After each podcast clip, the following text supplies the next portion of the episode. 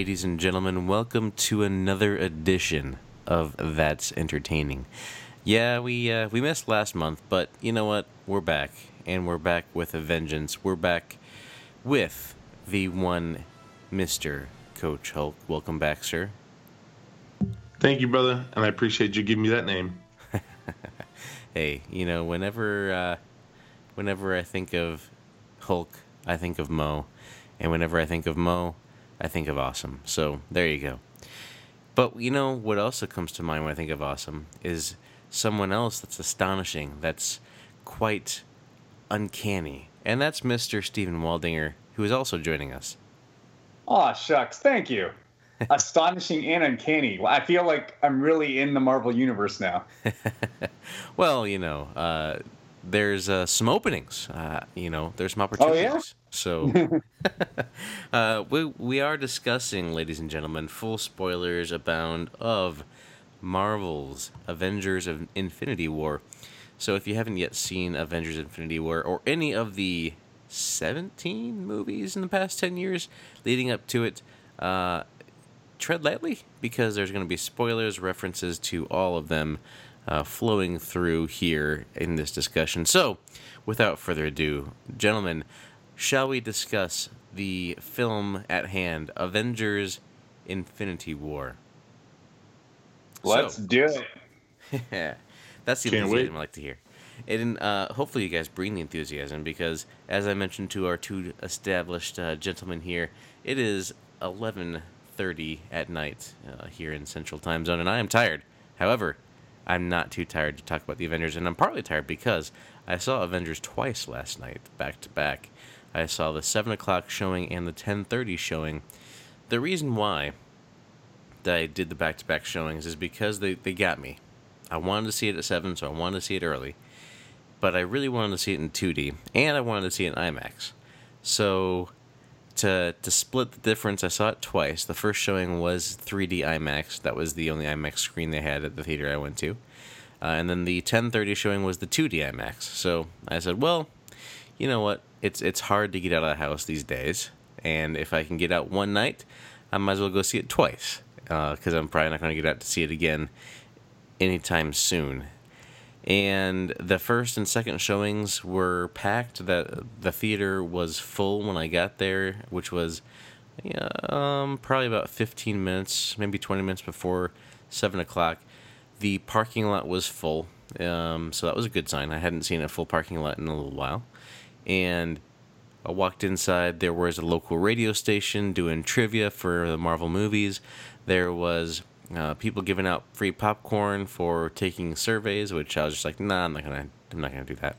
And there was all kinds of just people hyped up for the movie, you know, wearing Marvel shirts, various uh, characters represented all across the board, and super excitement abounded in the theater uh, in the Cineplex as a whole because multiple screenings were sold out of the Avengers Infinity War uh, in the local theater here. And it was a great vibe. Everybody was excited. Everybody was ready for this movie.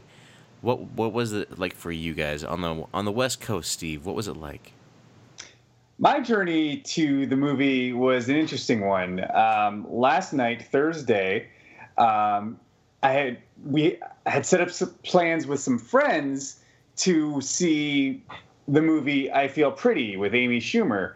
I didn't realize I, I forgot that Avengers they do the Thursday screenings. Um, plus, I initially wasn't uh, planning on seeing it. I think this weekend, not because I'm very enthused for the movie, but I sometimes like to wait a little bit um, when when a movie comes out. So I don't always go opening weekend. So I was going to give it a little chance to percolate.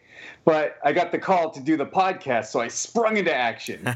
um, so anyway, going back to last night, I, I had the plans with uh, some friends to see I Feel Pretty. Um, it was like a group text thing. We're like, okay, so we're seeing the 905 I Feel Pretty, right? And so I, I confirmed, I was like, yeah, I'll see you guys tonight. So I get to the theater. Nobody had texted at all, like after I said, yeah, I'll see you guys tonight.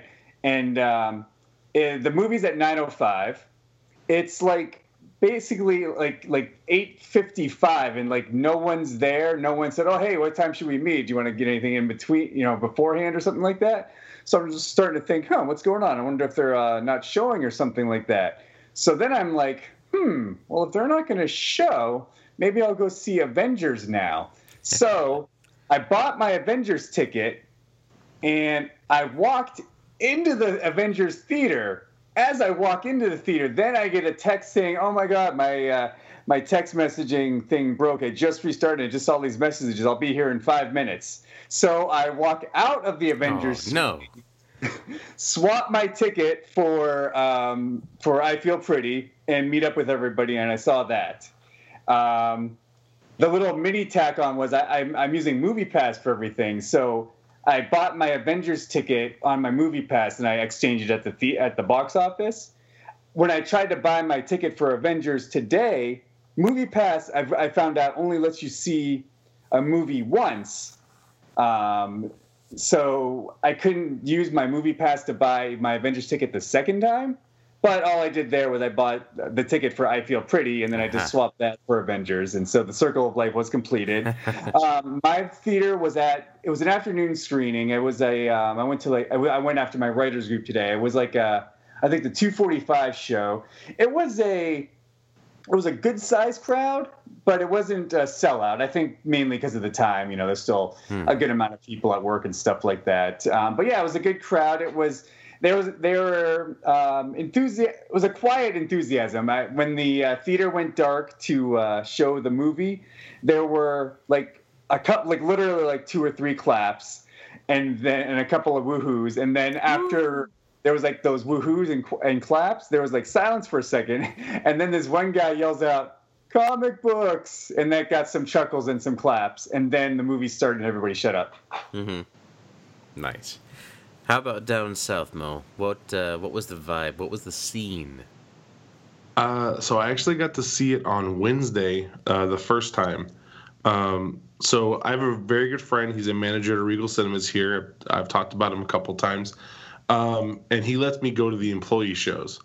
And so what I get to do is I get to go when they show the employees the movie, so that all the employees like can speak on it and talk about it and do all the cool things they have to do. And he just does as like a reward for his employees. He lets me go. And so he wasn't sure I was going to do it this time. I was like, hey, it's not a problem. I understand. Like everybody's going to be there. Da, da, da. He let me in. I got to go to it, and it was great. Really hard to go through Thursday and not ruin things for people. I'm going to tell you that right now. Like one of my students was being a little chirpy, and I leaned over and was like, "Oh yeah, Black Panther dies," and walked away he didn't spend the rest of the day. You're joking, right? I'm like, yeah, I'm totally joking. That doesn't happen.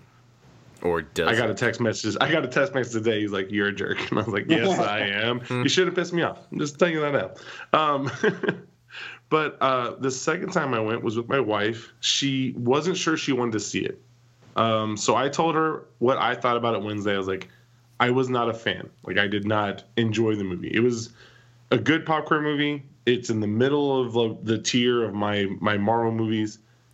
Wasn't like my favorite. She's like, if you didn't love it, I probably won't. And I was like, no problem. So last night during the draft, she's like, oh, I think I want to see it. So I called my buddy up and I was like, hey, can we get two tickets to go again?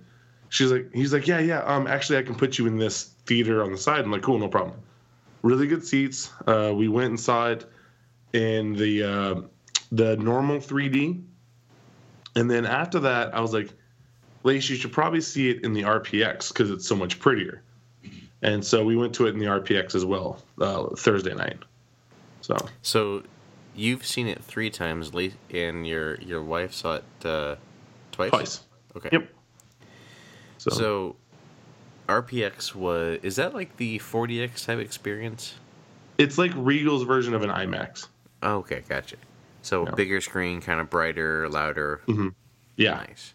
And was that 3D as well? Um, the one I saw on Wednesday was. The one we saw together on Thursday was not. So the first one we saw was normal 3D. The second one was just RPX, not the 3D RPX. So Steve, were you 3D or 2D? Uh, 2D.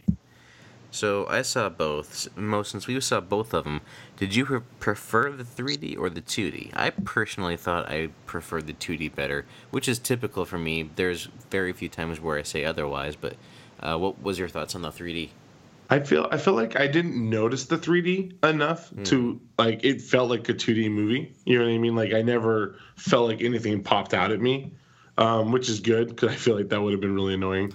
um, you know, you see uh, Spider-Man's webs flying through. I'm like, no, that would that would took me out of the movie. Mm-hmm. Um, but I really, I thought they did a really good job. Um, as far as like, it wasn't annoying. I really did not feel different in either one.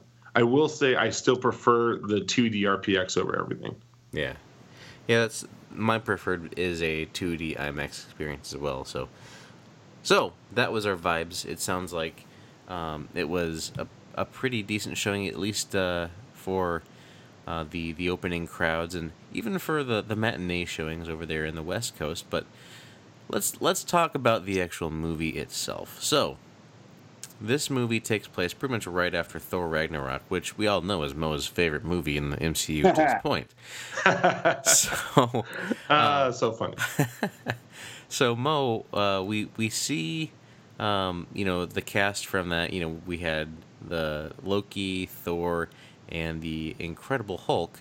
Obviously, with them at the very end of Thor Ragnarok, it picks up right after that, right? So this, uh, the what do you call it? Uh, Asgardian vessel has been attacked and decimated. Which, by the way, I was curious about this, and I'm going to ask you guys. So Thanos, his thing is we destroy half of the population. They killed all of the Asgardians, didn't they? On the um, ship, pretty much it looked like. Well, they didn't kill, like, Thanos didn't kill the Asgardians. Um, Hela wiped most of them out in Thor Ragnarok. There was, like, all those remaining ones, and I think Thanos killed most, if not all of them. Mm-hmm. Yeah, I took it more as they were in a battle. Like, he's not going to willfully save people that he's that are trying to kill him. And, well, I can only I can only kill half. So you two people are both trying to stab me. I'm only going to stop you on the left.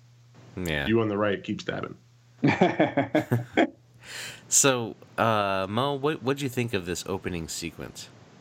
Um, so in the three watches I've seen, I was looking for Korg everywhere and didn't see him. Mm-hmm. that set it off, making me already not like the movie. So, yeah, so Korg wasn't. I didn't see her. I didn't see Valkyrie. Did you see Valkyrie at all? I didn't see Valkyrie. Um, didn't no. see any of the people that should have been there. Mm-hmm. Um, I will say what I loved about it was Loki's character did not take a giant turn backwards, which would have completely depressed me. So like we've seen Loki go from good guy to bad guy to really bad guy to almost good guy to sort of playing the line between good and bad to good guy. Had he gone back to bad guy and not tried to kill Thanos, I would have been furious. I'm like, you know what, guys? No, I, I'm tired of this. Make a choice. Let him be a person. Um, I thought they did a really good job of keeping him who he was, uh, and watching him die was tough. Like I literally was like, oh man, that was that was that was intense. Mm-hmm. So. I mean, I was I was really right off the bat within the first ten minutes, Loki is dead. Right? It's it was a pretty bold statement. They opened it up, and and that's how they established the tone of this movie. Is like, you know what? If people gonna die, people gonna die. Yeah, they didn't pull any punches. I like it. Mm-hmm. I would have liked to have seen more of that battle though, because you bring up very good points. Where where was Valkyrie? Where was where was Korg? Um, and why was the Hulk in reserve? Mm-hmm. Like, how did they not find the Hulk the the whole time until like is that like was that their plan? They're like, look, I think Loki Polk said is like Hulk, I want to I want to say the cool line from the first Avengers movie. So can you just kind of hang back and let and give me until I set you up and then come out and smash? Yeah. Um, speaking of the Hulk smashing, we had our appearance of, you know, the Incredible Hulk there, which turns out to be really the only appearance of him in the in the film. So again, I'll turn it over to you, Mo. What uh, what's your assessment of our Avengers uh, Hulk appearance? Okay, again, so in the first 10 minutes of this movie, I wanted to walk out the first two times. I was furious. Um, I was more mad the second time. I will tell you, I turned to my wife. I was like, "Can we go home? I don't watch this." and she's like, "No, no, please." And I was like, Ugh. "Had they done a scene right there, like even brought a cut back later of the Hulk while he's pounding Thanos, going, why am I doing this for the puny humans? Like just an inner monologue of 30 seconds. I would have understood why he didn't want to come out. I have over 2,000 Hulk comics in my possession. I don't ever remember reading a moment where Hulk was physically scared. They made Hulk look like a coward. And I'm sorry, that's not who the character is. That would be like making Iron Man not want to use cool technology. That would be like making Captain America not want to stick up for people. That's what they did to the Hulk, and it completely destroyed the credibility of the writers for me. It's like, no, you guys just ruined an amazing character. They did some great throwbacks from comics throughout the entire movie. Um, I really, really, one of my favorite ones, and I'm going to be skipping ahead.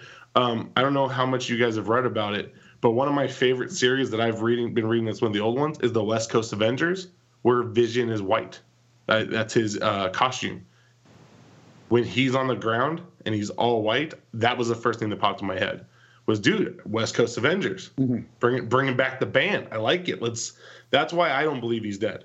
Um, we were talking to a couple of people in the Discord about it. And I was like, no, no, I think Vision's still totally alive, doing his thing. I just think he's slowly recouping and reanimating from the awesome stuff our, our uh, Shuri did. Am I saying that right? Shuri? Shuri, yeah. Shuri, Shuri, yeah. So great throwbacks. However, for the Hulk, you completely ruined a character that I love. And you gave no explanation of it. So, looking at this movie as a two part movie, do you think that in the second part they may be possibly able to give you an explanation or a reason as to what's happening with the Hulk. The only explanation that will work is the him not wanting to help the puny humans. Him being on Thanos' side is the only way that I believe in it.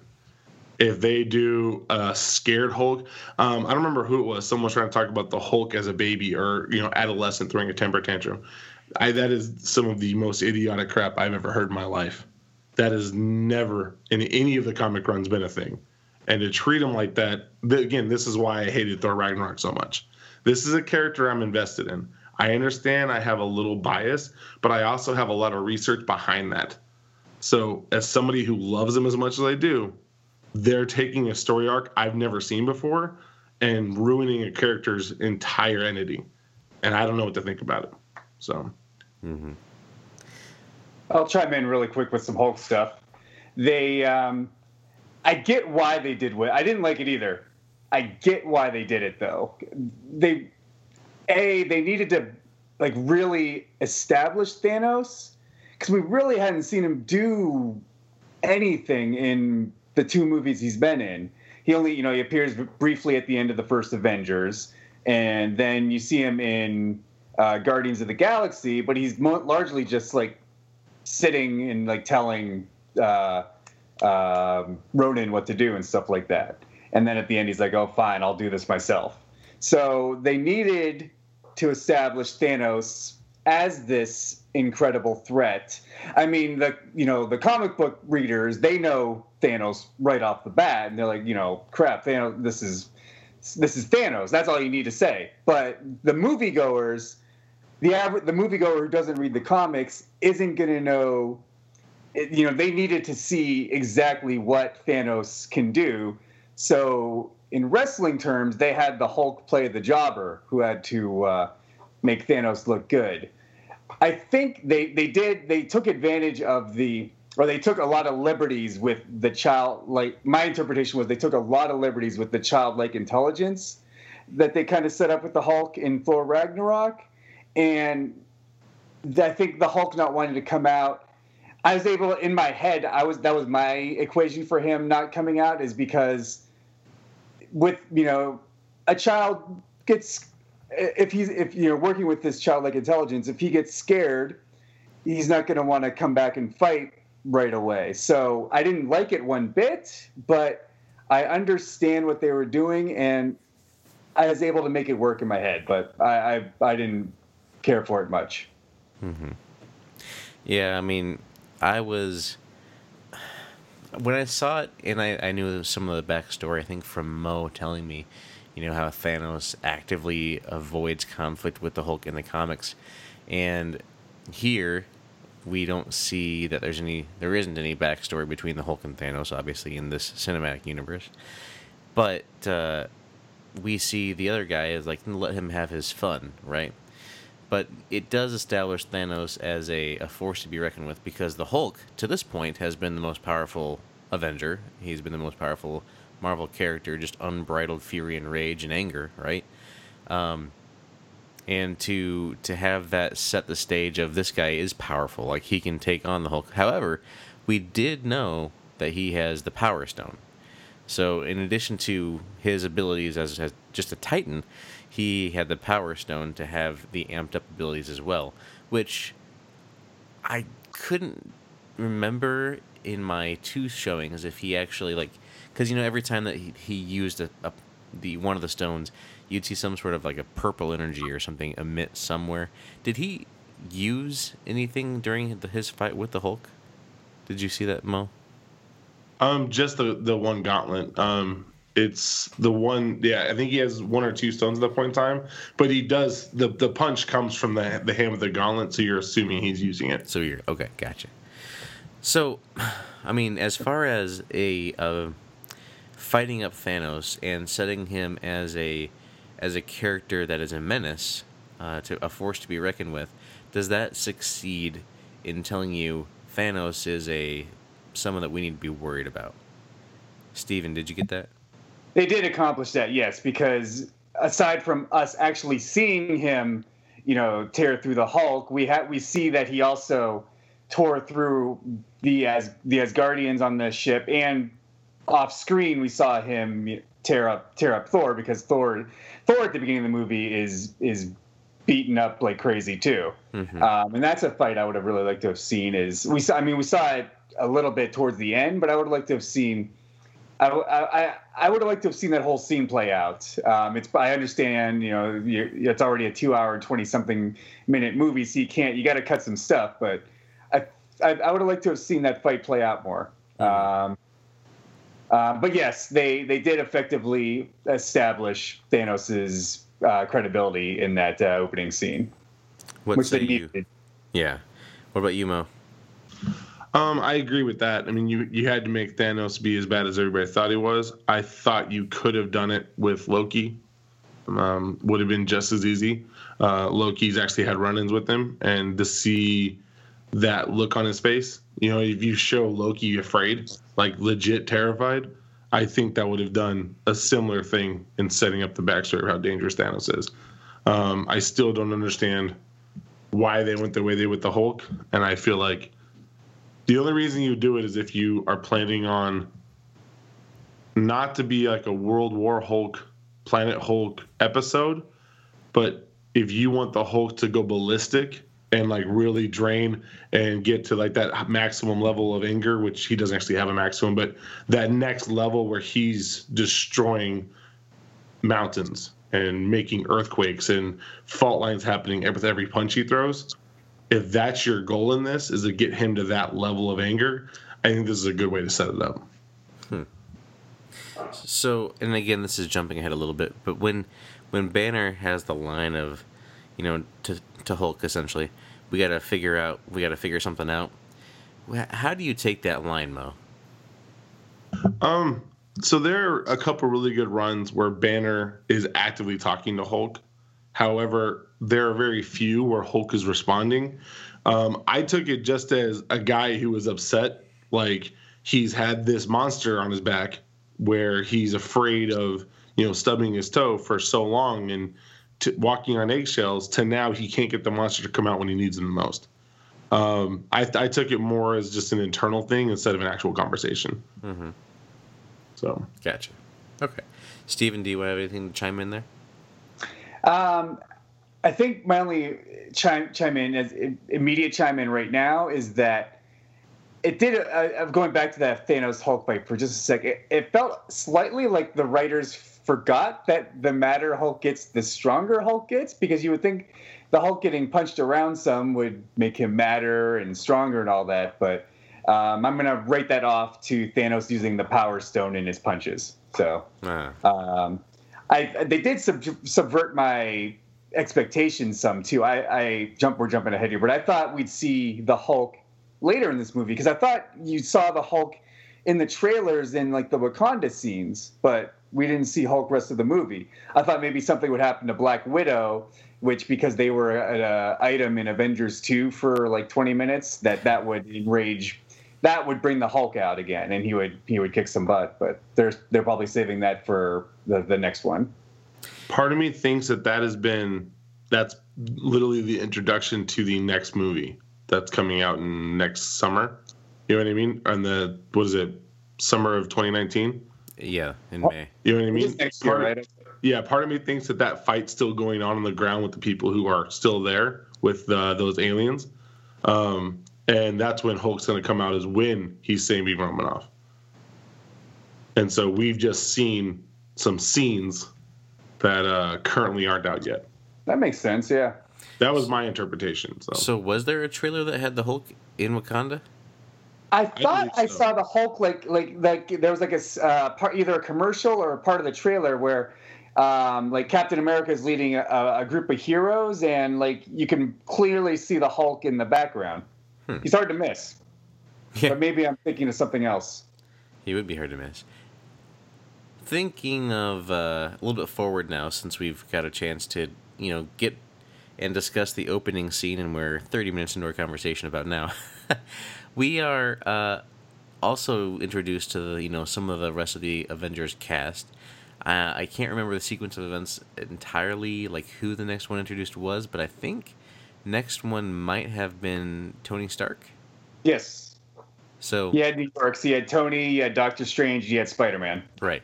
Dude, the Spider Man stuff was awesome. The first Spider Sense scene had me going nuts. Mm-hmm. Had me going nuts. I was excited when I saw that on the trailer because in the Spider-Man movie, they, they didn't have anything, you know, about his spider sense, right? So the spider sense was greatly lacking from uh, from Homecoming. Right.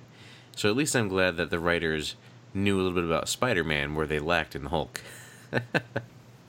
so, looking at our introduction to Iron Man, we also have Pepper for some reason, which they're on again, off again. Because the last time we saw Tony in, in Civil War, they were like not together.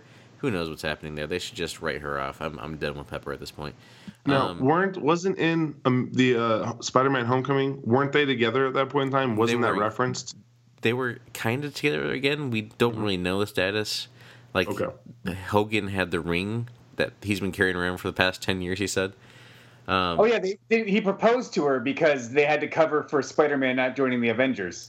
Yeah, so evidently he did propose, but um, yeah, I don't know. I Pepper is just an annoyance, and I'm glad that she's only in it for like two minutes.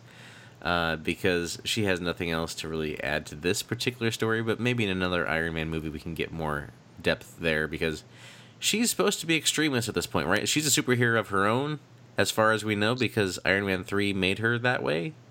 She got the extremis, but she's done nothing with it. I think they're kind of just like assuming everybody forgot that. yeah, I I mean, technically she's out there as a as a superhero. Why isn't she helping? I also but kind anyway. of I haven't watched that in a while. I kind of felt like that like wore off after she used it. Like it was just temporary, but again, I haven't seen it in a while to be able to confirm or deny that. Yeah, it's been a while since I've watched it as well, but I can't quite remember the full extent of the extremis, uh, and if it would wear off or not. However, moving forward, um, so we get to see the introduction there to Iron Man. We get to see, like you alluded to, Peter Parker on the school bus, which is also where we get to see our our cameo scene from Mr. Stan Lee, uh, which is kind of funny. I think I've seen a cameo with him driving a bus before as well. I know he did it in Heroes, but I think he did it in, the, in another Marvel movie. But it was just kind of funny. It's like, what? You guys never seen an aliens or a spaceship before? I mean, you know, this was uh, the Avengers uh, in twenty. Was it twenty twelve? Was the Avengers came out? Yeah, I think so. Um, they had the aliens invading New York and all that. So uh, at this point, I think New York is used to aliens. So for uh, for them all to freak out like that on the bus, I'm like, well, here you've seen this, you, you've seen worse, right, kids? Exactly. So, getting the chance to see Spider-Man come out here was pretty good. Like the whole getting out the bus and just kind of swinging into action was pretty fun. Um, and we also got our introduction into Doctor Strange and his buddy. Was it Wong? Wong, yes. Wong. And we. it was a, it was a nice little joke, and there there were a lot of jokes kind of put in this movie where they were talking about going to go get a, a pastrami sandwich or something like that, and how you know having money is attachment to the physical and not spiritual. And it's like, oh, I'll I'll see if uh, if they can make you a spiritual sandwich. Like, oh no no, here's here's some money. it was mm. kind of a funny joke. Anyway, um, yeah, movie, movie had good humor uh, interspersed throughout. Mm-hmm, which I, I, think definitely this movie needed. Uh, yeah, and kind of before that, it was kind of funny. There was in a Deadpool trailer for for both of the uh, showings that I had. They were actually different trailers, but the one before the first showing, it had some line where he's like, "Oh man, that's really dark. He must be from the DC universe." Just, that was kind of a funny line. Anyway, um, we get to see the introduction now to Stephen Strange uh, when the Hulk crashes in because Heimdall, by the way, we we didn't mention. He was this. the first death that we saw. Yeah, Heimdall's gone. That's I was I was surprised. Obviously, that Loki and he's Heimdall. Like, he's, like, he's like the third most powerful Asgardian. It's like Odin, Thor, Heimdall. Mm-hmm. So to see him go, uh, actually hurt me quite a bit because I like Idris Elba. I thought he was a great addition. I thought Heimdall actually had a, a, a nice arc in Ragnarok. You know, he was leading the refugees and helping them, and um, he was doing more than just standing at the Rainbow Bridge, right? Because that's usually what he did in the other two movies. But it was it was really cool to see him in, in Ragnarok be that leader. But it was painful then to see him just be taken out so quickly uh, by the Thanos. Uh, what were they called? The Black Black Team. The Black Order, I think they might Order. be called. I'm not 100% certain on that. Okay, so that kind of hurt a little bit. However, so we, we get to see one last act. He throws Hulk down to, to Earth, and that that really ticked uh, Thanos off. By the way, that particular action, like he when he did that, Thanos seemed really perturbed, and I can't remember. I can't remember if it was, you know, more because he he acted against what Thanos wanted to happen, or if because he want if Thanos was wanting to keep Hulk in some way. So, Mo, I think there's something else underlying here between the Hulk and Thanos. There, there has to be something else going on. Did, did you read between the lines at all there? Um, the thing that I caught of notice was Thanos. You don't see in that entire movie lose his temper. Like he, that's the only time you see him physically upset is when Hulk is sent away. And to me, that that was just a preluding of Thanos, but knowing that the Hulk has an ability or a skill or something that can keep him from doing the thing he feels he's meant to do. Like you watch like his face and the way he changes his demeanor. The rest of the movie, he's pretty calm, collected, even in a fight. Mm-hmm. You know what I mean? He stays pretty calm, collected. But that was the first time when you watched him literally just kind of mm-hmm. and walked over and killed him. So. Mm-hmm. So, yeah, that, I thought it was interesting reading between the lines there. And there was also another line dropped later in the movie by Thanos because he, he knew who Tony Stark was, right? And he said, I'm also cursed with knowledge or something like that. And so I feel like Thanos knows he knows about Hulk. He has to, right? Because he's he's pretty pretty well tapped into the galactic scene. Um, he's got people scouring for these stones, and he uh, I'm sure he's understanding about the Avengers and how the Hulk pretty much brought down a Chitauri ship by himself and all that kind of stuff. So there has to be something else there. Anyway, going on, we have our New York heroes introduced with Strange, uh, Peter, and uh, Tony. Anything of note that uh, caught your eye in this first encounter with um, the first two Black Order characters, uh, Steven? Um, I think it would have just been nice to like have them estab- establish more because it's just like, hey, look at us, we're powerful, and you know, the uh, you're seeing this fight unfold, and you're like, okay, yeah, I mean, this works for me, but I think if I had any at all information about you, that would just make this that much more interesting.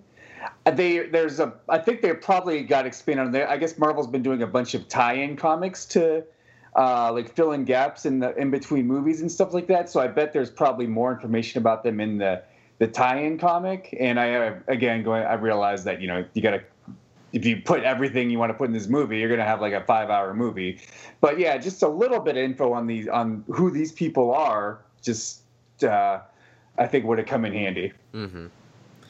Yeah, just all we got are that they were children of Thanos, and we kind of understand that Nebula and Gamora were both kind of that same thing, and uh, kind of just extrapolating that they are pretty much just henchmen, like the henchman type class, but you know, just right under Thanos. But uh, with this this opening fight, we get to see Iron Man's new suit in action. Uh, every every movie, he gets a new suit. Um, this one, while in in practice, it's kind of cool with the nanotech. Uh, it makes him kind of rival the ability now that uh, Black Panther has with his suit. But I didn't really care for the aesthetic look of this suit that much. I thought it was kind of I don't know. There's just something about it that I didn't really care for the look of this Iron Man suit, um, which I love Iron Man. Uh, of all the characters, Iron Man is my favorite, and I just wish that the the suit was a little bit more. I don't know.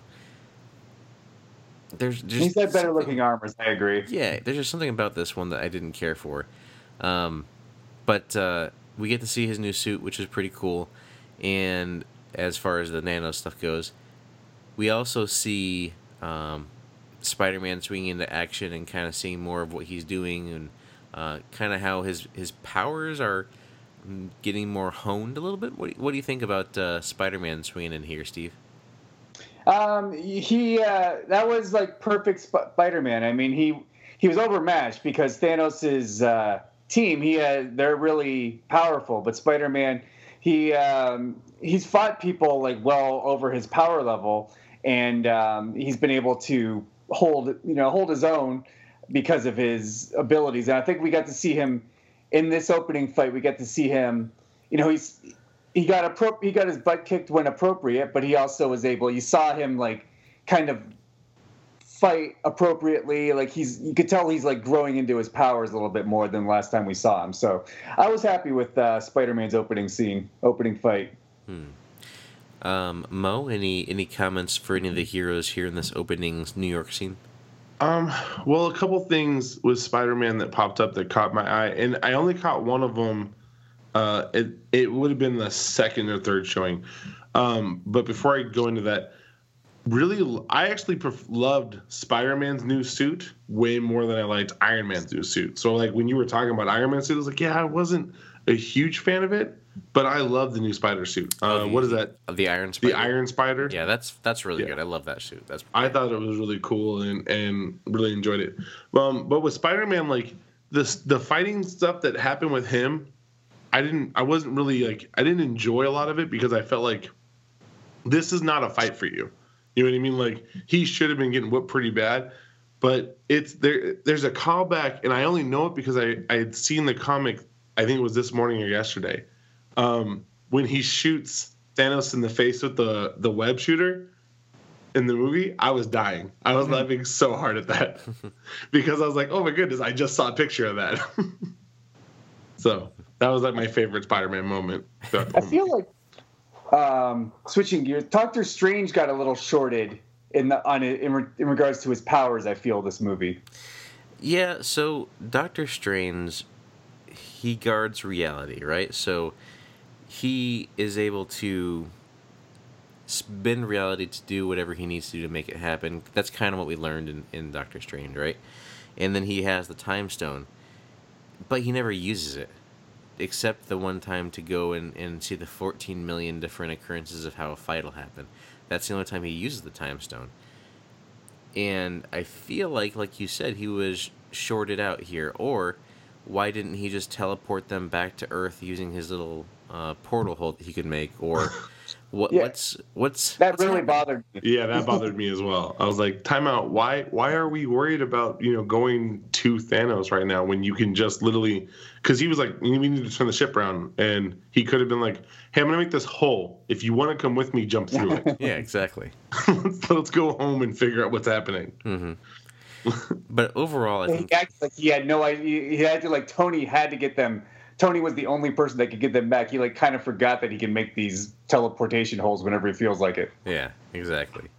But at least Wong knows what he's got to do. So uh, Stephen was abducted, uh, and he goes back to protect the sanctum because hey, he's got a duty. You know, there's uh, people that might strike at this point.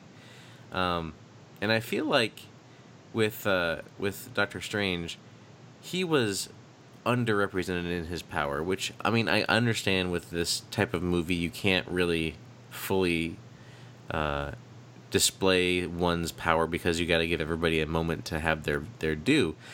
But uh, they kind of underplayed his, but they kind of amped up or finally played out properly Wanda's powers for um, the Scarlet Witch. What did you guys think of her when she was introduced in this movie? I loved it. I loved the relationship and the way they were writing it. Um, I also was a big fan of like when we got to Scarlet Witch and all of her powers, we knew how dangerous she was and how strong she was. Like that that was never a question. Seeing it fully realized, I thought was really cool. Mm-hmm. So, yeah, jumping way ahead, it was uh, uh, awesome seeing her uh, a you know overcome um, her feelings for Vision to uh, to shatter the stone um, at the end of the movie, and um, I like that they had her powers amped up that much because in the in the comics she she um, when she can tap into her powers to their fullest potential, she is one of the most powerful people in the Marvel universe. So I'm I'm glad we got to see that side of uh, the Scarlet Witch in this movie. Mm-hmm. Because she'd been kind of like we noticed unrepresented in her powers in the past. Uh, we saw her accidentally explode something that caused the Sokovia Accords to be a thing and all that jazz. But um, yeah, we always kind of thought that, at least I did, that she was underrepresented for what she could actually do. Um, did anybody miss uh, her brother in this movie when when they saw her? Like, oh, he died because he wasn't fast enough. Uh, I, I almost forgot Quicksilver was a thing in in this uh, uh, in these in the Marvel Cinematic Universe because of Quicksilver in the other movies. Yeah, exactly. Um, that one's a better Quicksilver anyway, so we're okay. Uh, and we also are inter- reintroduced to Vision in this movie, where they're hanging out in Scotland. You know, they're just they're just doing their thing. Um, what uh, what do you guys think of Vision here? And kind of from the get go, he's he's crippled.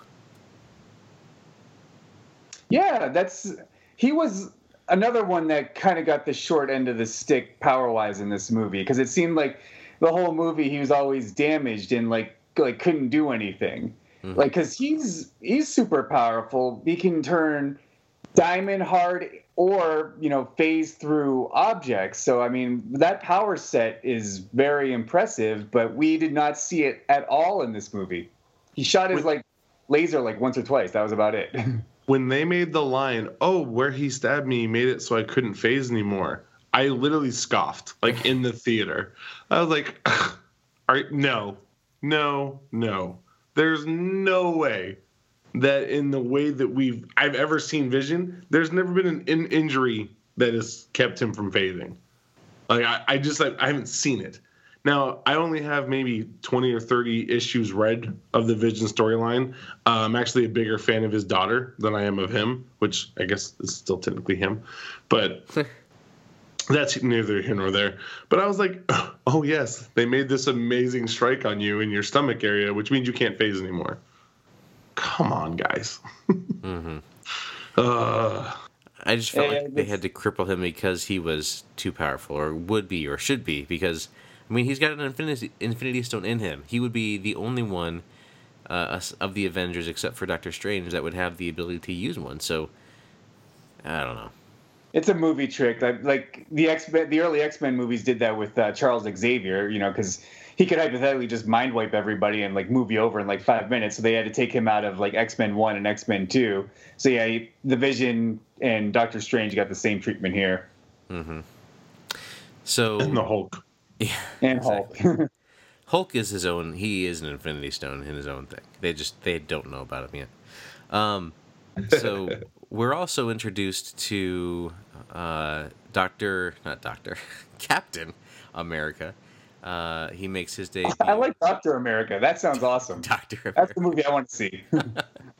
uh, along with uh, um, Black Widow and Falcon, they're coming. They come in. They get the call from Bruce to save the day uh, for Vision and uh, what's her name? Not Scott. It's Scott Witch, but what's her, Wanda her name? her name Wanda. in the movie. That's what it is.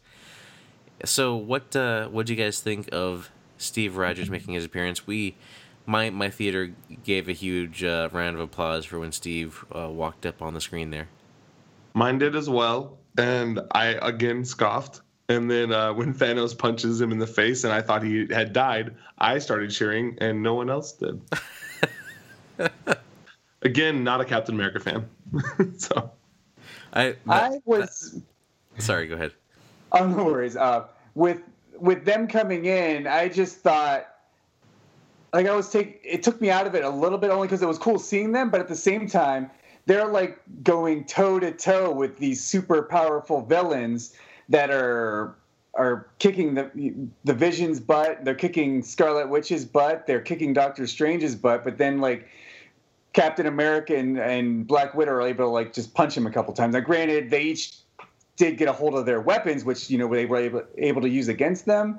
But still, I felt like they were they were doing like way they were they were I think like some of the powers they took away from Vision and Doctor Strange and so forth got like tr- unofficially transferred over to them so that they could hold their own in these fights more. Mm-hmm. yeah, yeah, I'll give you that one. I uh, did like that line later in the movie where uh, Thor and uh, Captain America meet on the field, and he sees that Captain America has a beard now. it's like, ah, you've taken to my beard. Did you notice what he was wearing underneath his clothes during that, Captain America? No. If you notice the holes, uh, his original armor, the scales, it's underneath that that broken black jacket. Oh, nice. Yeah, I thought that was pretty cool of him. I thought that was a cool toss back to uh, an old costume. Nice. That is really cool. Um, so, any other thoughts about uh, Steve and company coming to save the day? Did I mention he got punched in the face by Thanos and it was awesome? no, I didn't. Okay, just want to make sure I said it again. well, well, Noted sure we'll here.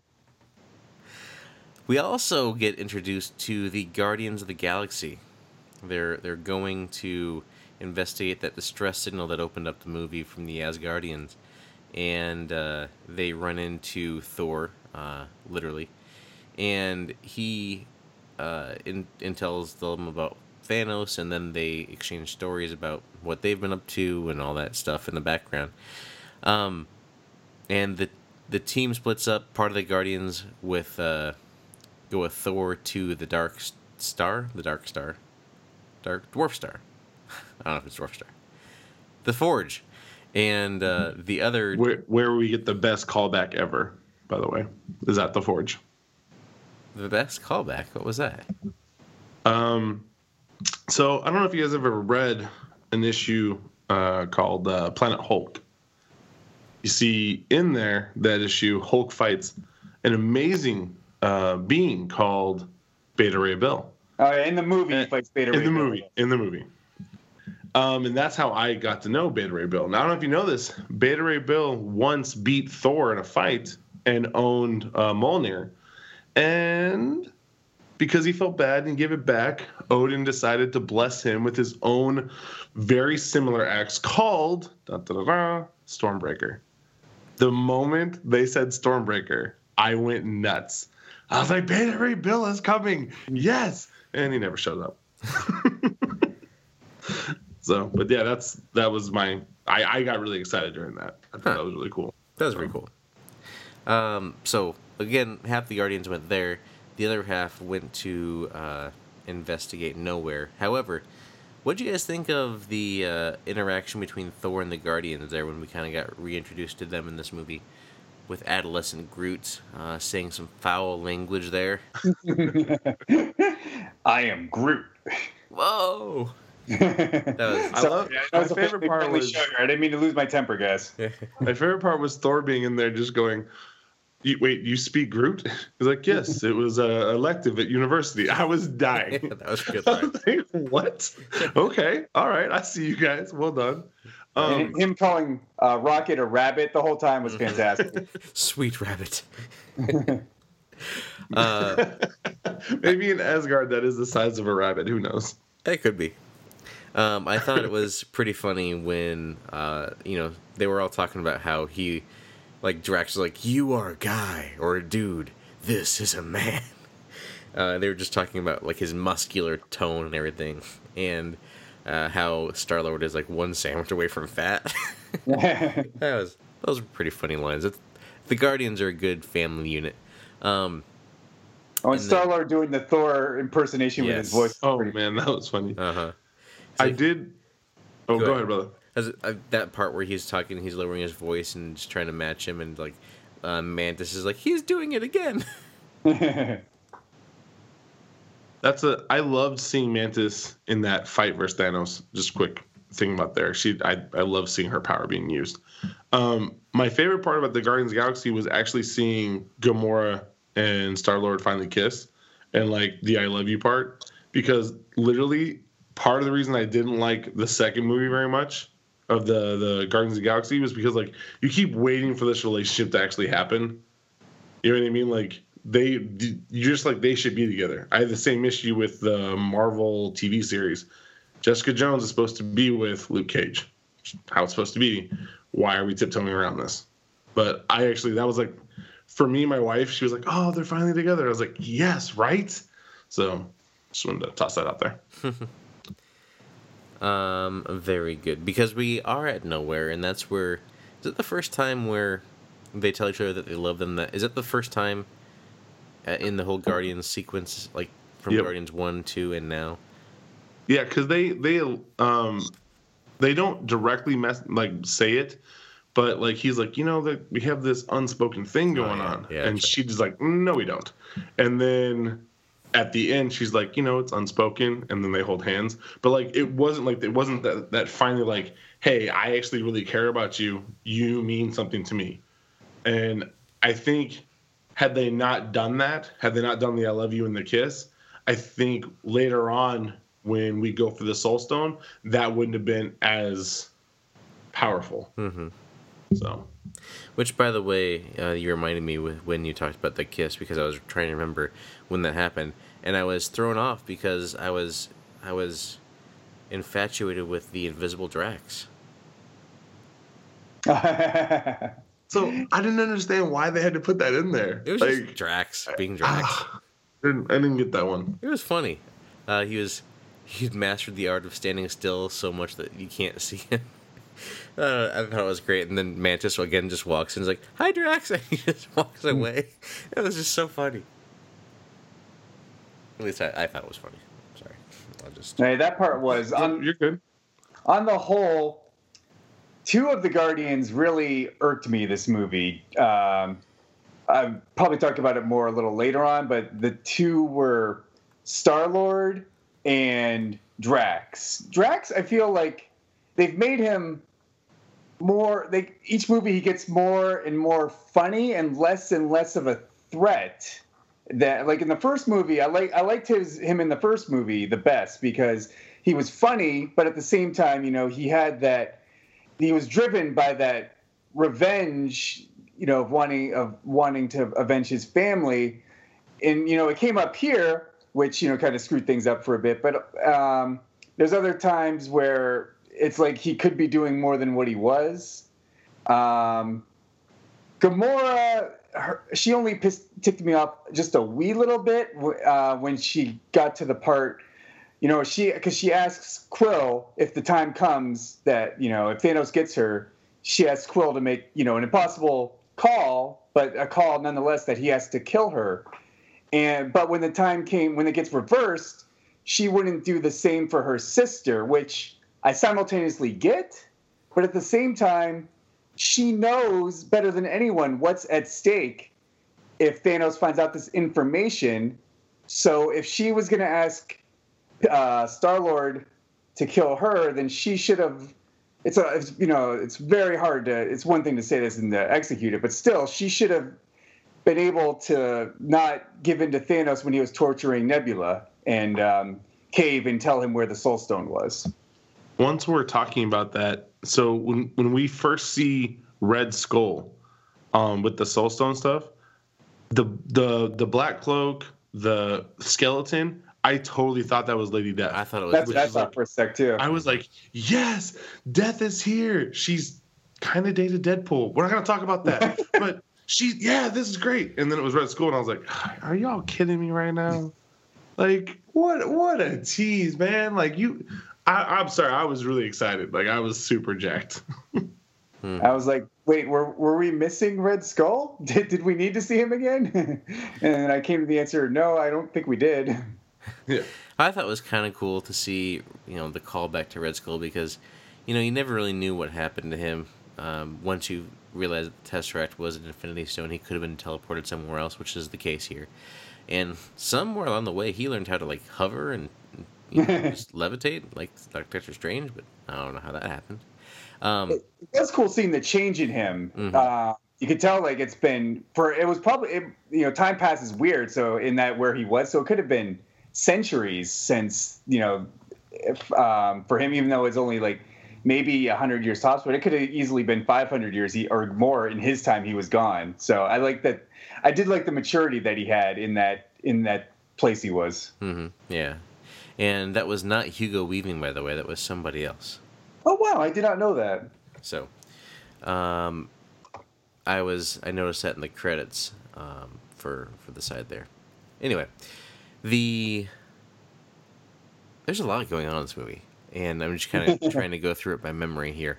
Um, and you know, there's jumping around all these different places, but in Knowhere, uh, we get you know the Gamora, Drax, Mantis, and Star Lord going to see if they can intercept uh, the the collector's Infinity Stone that he had, and we get the uh, introduction of the use of the Reality Stone. Were either of you guys fooled or thought that Thanos is dead already? I, I, was gonna make the joke that when we got to this part, I'd be like, "Oh, actually, I didn't see the rest of the movie. I just walked out when I when they she killed Thanos." Mm-hmm. That is, I mean, I, I I was looking at that. And I was like, "Oh, this has to be some sort of trick or something, right? Like the Reality Stone. He has a Reality Stone already." I mean, I knew that it wasn't going to end obviously right there, but they did a good, they did a good, relatively good job of faking you out there for a good minute or two. See, the the fake the fake out was Gamora kills um, Thanos, then she takes the Infinity Gauntlet, and that's the rest of the story. Is like she goes crazy with the power. that would have been what? uh, anyway, so any thoughts uh, on this scene, Mo? Um, again, I I will tell you, I was fooled uh, the first time. I was very much like, oh man, she got him in the throat. Way to go. Um, but when the clapping started, I was like, whoa, whoa, what's going on? And then I was like, oh crap, it's Reality Stone. Like this is this is fake. Mm. So, um, my only thing was with all those things on fire. I was wondering how people weren't getting burned as they were walking through. Like even if you see something different, like wouldn't the fire still have an effect? Because um, when no. they the, when he changed that reality and everything was like broken and and smoldering, that was just something I was very like taken aback by. No, because if you think about reality, if there is no fire in your reality, there is no fire. Uh, this is one of those rabbit holes that if we go down it, we're both going to get very lost. I'm sure. but I was I was surprised that the reality effects were just. I mean, it's also I guess it's all suggested to, to Thanos' whim, basically. But I thought when he like, you know, sliced up um, Drax and like turned Mantis into a plant or whatever he did, that they were done like right then and right there. But then I guess he just he only did that as just a temporary thing. He could have made it permanent, but he chose not to for for whatever reason. Mm-hmm. Yeah, I mean, he. Do you think he's just kind of toying with them? Like he knows that he's powerful and he's going to do what he wants, and he's just testing out his his new stone because he just got the reality stone. That's a good theory, yeah, because he um, yeah needed time to be able to get acclimated to the different um, the different gems. Mm-hmm. So anyway, interesting there. Um, we get the the scene between Star Lord and Gamora where uh, he does finally pull the trigger, but uh, the Reality Stone subjects that to just bubbles up into the sky. Which I, I, think that's going to be a toy coming out soon. Is a bubble gun. Uh, oh, the Star for bubble Star-Lord. gun. Yeah, that that's going to be a thing, right? That that has to be. Oh, I already saw some Hulk ones at Target today, so makes sense. Some Hulk bubble guns. It, it was like little Hulk hands and, and like cool little toys and figures and stuff. Oh, oh quick uh, side question here. Um, Hulk hands reminded me of this. Did uh, anybody have any cosplayers in their um, crowds? I did not. I did on Wednesday. Uh, did not on Thursday. Yeah, I didn't today. But when I was at the theater yesterday to see I Feel Pretty, you know, I saw a lot of people there for Avengers, and I saw several uh, people in costume. Uh, no, I only saw one person fully decked out, and they were decked. Uh, they were decked out as uh, Wanda. Uh, so you know they had the Scarlet Witch jacket and hair and all that stuff. Um, but yeah, I saw like some partial Spider-Man outfits. I saw some Hulk hands and uh, some Captain America outfits and so forth. I got a couple Iron Man outfits. That was pretty sweet. Mm. That's nice. Um, okay, so Thanos takes Gamora. By the way, Thanos has Nebula, and that's how he will manipulate Gamora um, into telling him where the Soul Stone is, or uh, the location at least, because she's never seen it. Um, but before this, I feel like uh, this is the point where Spider Man and Iron Man saved Doctor Strange, right? Uh, yeah, somewhere on there. What did you think about the other reference by uh, Spider Man about a really old movie, Aliens?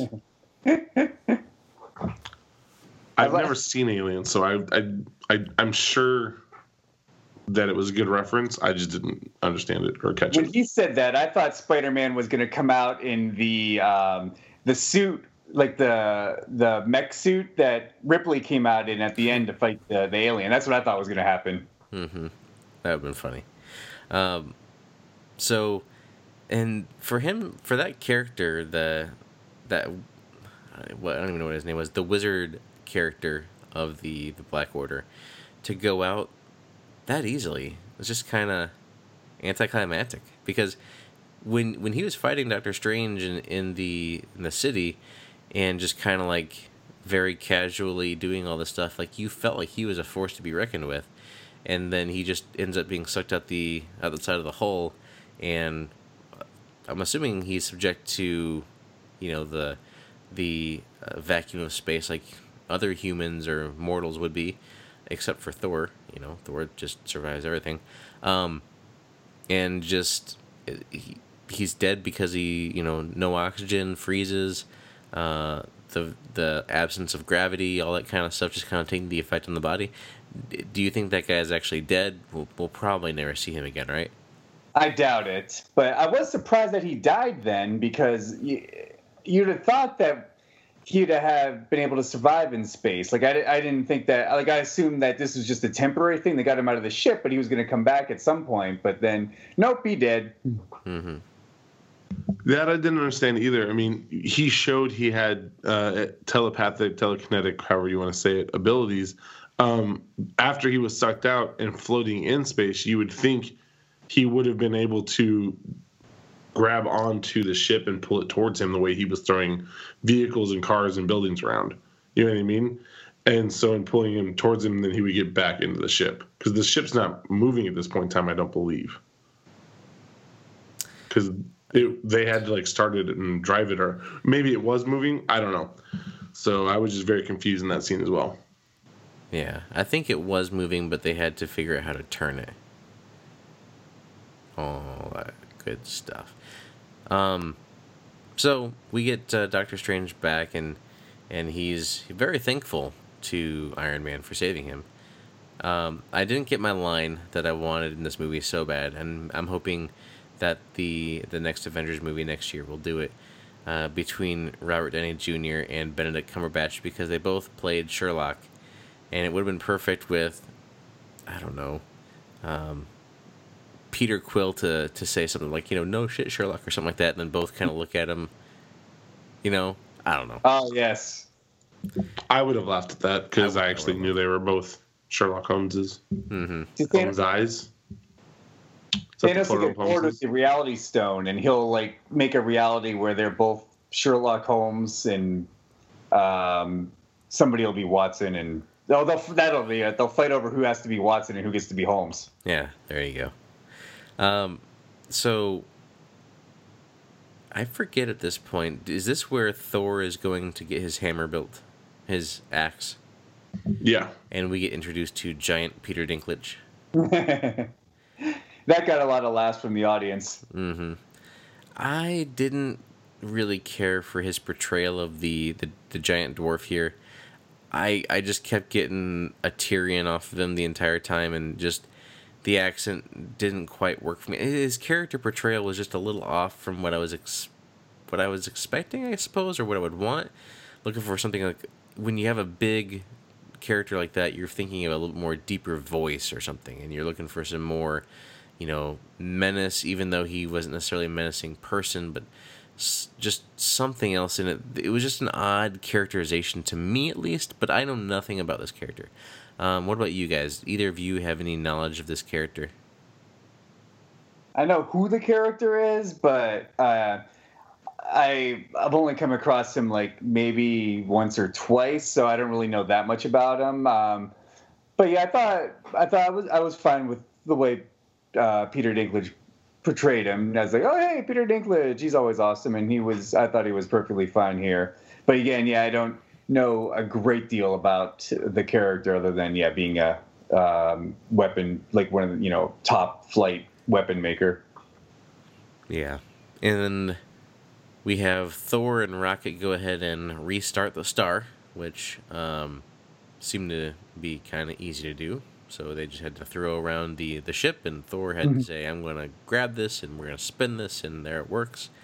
And then uh, Thor had to hold open the, the window so there could actually get some some star power in to heat the forge.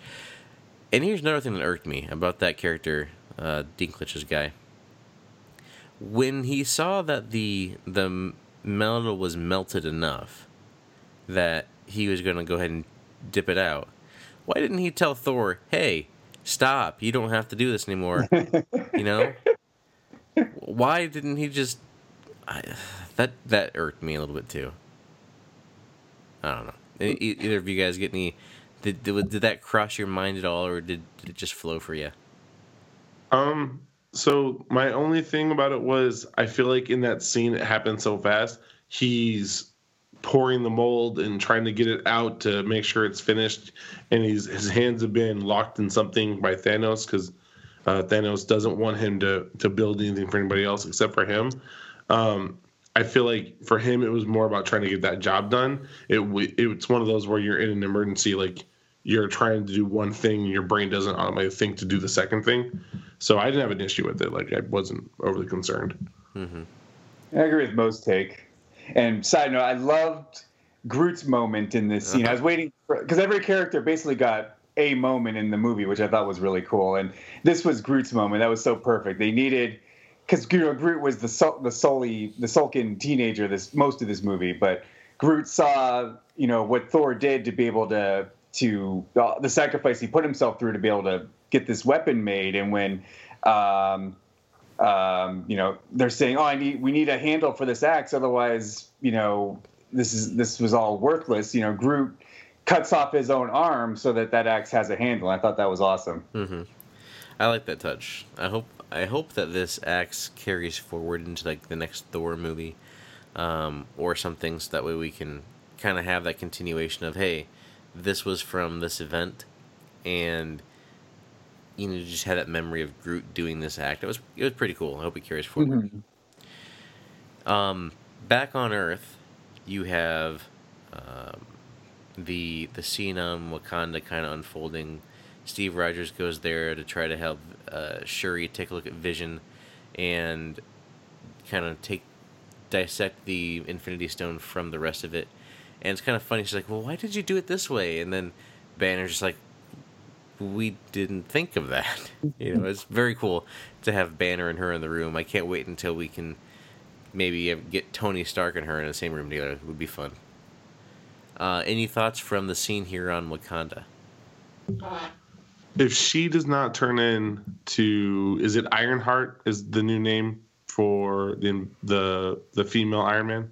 Yeah, I think her name's Riri, Riri Williams in the comics. I think. Okay, if she doesn't become the the new Iron Man, I'm going to be devastated. That is an awesome character. I just well, want to throw that out there.